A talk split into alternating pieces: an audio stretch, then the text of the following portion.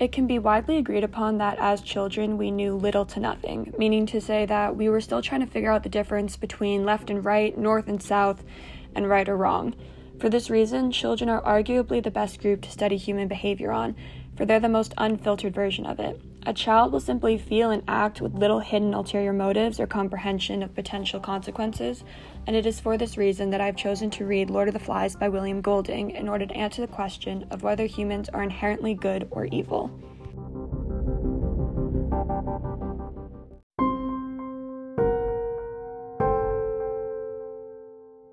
Book Lord of the Flies is about a group of young schoolboys, all under the age of 13, who become trapped on a deserted island after a plane crash that killed all of the adults and left the kids to fend for themselves. At first, they attempt to organize under one leader, a boy named Ralph who gets his cues from another boy they called Piggy. Though Piggy is unarguably the smarter between the two, he is less respected than Ralph by the rest of the boys, leaving Ralph to become the generally accepted leader. Under Ralph, the boys live under a semi civilized society that is mutually beneficial for all of their survival. However, eventually the urge to run wild and free takes over most of the kids as they turn away from the rules and instead turn to a more lawless way of life under the leadership of a boy named Jack. Eventually, most of the boys join Jack and his group of anarchists, and while at first they live simply enjoying freedom and doing whatever they want, they later devolve into a darker path that eventually leads them to murder. The first boy that is killed is Piggy, who is the voice of reason for the group and is killed so that Jack and his group of anarchists can continue to live free of rules and morals, as Piggy had been very vocal of his disapproval of Jack and his way of life. The second is a boy named Simon, killed in a ritualistic ceremony by Jack and his group, after being accused of being a beast the young boys all feared was roaming the island and terrorizing them all, when in fact he'd been coming back to inform the boys that this dark presence they felt on the island was actually the boys themselves. In both cases, Simon and Piggy had posed a threat to Jack and his leadership and the way of life that he created, and it is for this reason that he ordered they must be killed, as he feared losing the power that he had gained.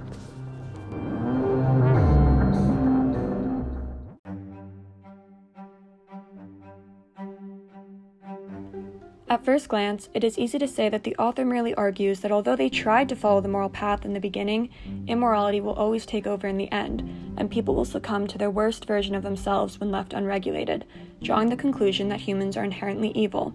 However, with further analysis of the text, it becomes increasingly clear that the children were at their cruelest when they were the most scared.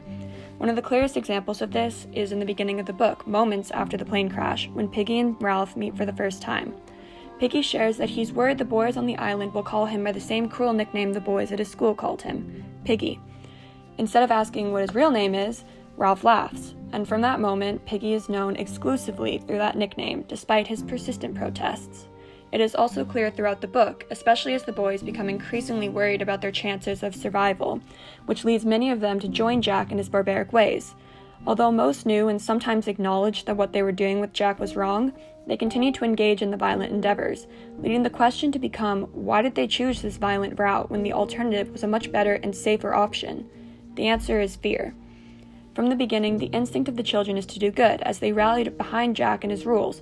knowing it was the best chance for their survival. However, the longer they were on the island and the less sure that they became of their rescue, the more that they began to fall to the chaos. Throughout the book, the boys are constantly in fear of their life, whether it be from the environment that they're in or the people that they're surrounded by, such as Jack. The fear for their life led many of them to abandon Ralph and his rules to join Jack and his band of anarchists, under the guise of simply wanting to live freely without rules and chores. In the end, even Ralph joins them, despite having spent so long disapproving of their ways, proving that even those who seemingly have the best of intentions will turn in the face of fear.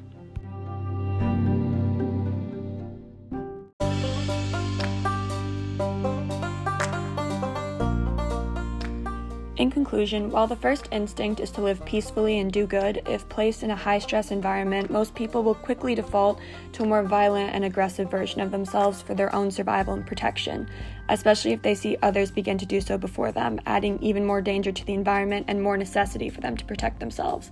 This is all to say that while humans are not inherently evil, when in the face of fear, most will resort to a worst version of themselves but it is clear that the first instinct is to choose the path of good, and it is only under extreme circumstances that people will choose to stray from this path.